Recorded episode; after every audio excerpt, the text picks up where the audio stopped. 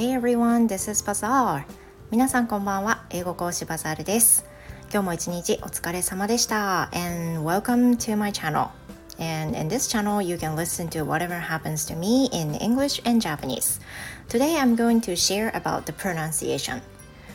今日は、えー、発音についてね、ちょっとシェアしたいと思います。まあ、先日あの見ていた動画の中で東横のエリアにいる子どもたちの問題についての動画を見ていたんですね。でその中で、えーと、日本語ではこれが一般的なんだけど英語では実は違うんだよねっていうのがあるんでそれについて話してみようと思います。であの東横のねあの未成年がたくさんたむろしている場所っていうのは皆さんもご存知の方いらっしゃると思いますが、まあ、割と問題になっているわけですね。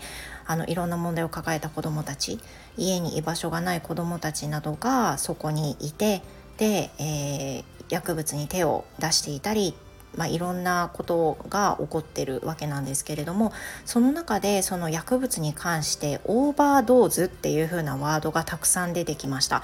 オーバードーズっていうのは、えーと、カタカナでね出てきてるわけですけどいわゆるその薬物乱用をしている状態もう過剰に薬物を摂取している状態を指します。でこんな風にねカタカナで言われちゃうとオーバードーズってそのままオーバードーズでええんやないっていうふうに思いますよね。英語で言ってもね。もちろん英語の単語であのあるんですよ。OVERDOSE っていうふうに書くんですけれどもこれ overdose っていうふうに発音するとダメなんです。実は overdose overdose というふうに後ろは濁らせてはいけない S の音なんですよね。overdose というふうになります。でえーと、DOSE dose っていうのが摂取するっていう風な意味なんですけどこれを濁らせてしまうと dose dose あの眠いとか寝ぼけるっていう風な意味がありますよね。別の単語になります。居眠り。そうそう居眠りっていう風な意味でこれは dose dose Z の音。だけど dose っていうふうに言うと摂取っていうふうになるのでそこは発音を間違えちゃうと意味が変わっちゃうものになります。で、えー、一回補足すると居眠りの dose dose これは D-O-Z-E ZE になります。これが居眠り dose ですね。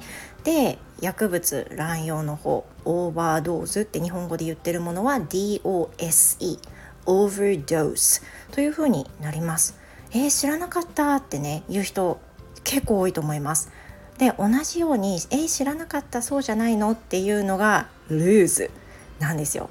もう本当にあの人ってルーズとかあの私高校生の時に流行りましたけどルーズソックスありましたねあのルーズはたゆませるとか緩みがあるとかそういう意味なんですけれどもそんなこと言われたら英語でもルーズって思いますよね。スペルが S、LOOSE LOOSE なんですけれどもこれも濁らせちゃダメで lose lose というふうに発音します。えーって思った人手を挙げてください。いやこんな感じで分からなかったとかねそうだと思い込んでた他にもあると思うんですが今回の overdose それと loose これは本当にね勘違いしたままずっと学習してる人多いんじゃないかなと思うので是非見直してみてほしいなと思います。他にもねきっといろいろあると思います。また思い出したらシェアしていきたいと思います。Well that's all for today. Thank you so much and see you next time. Goodbye.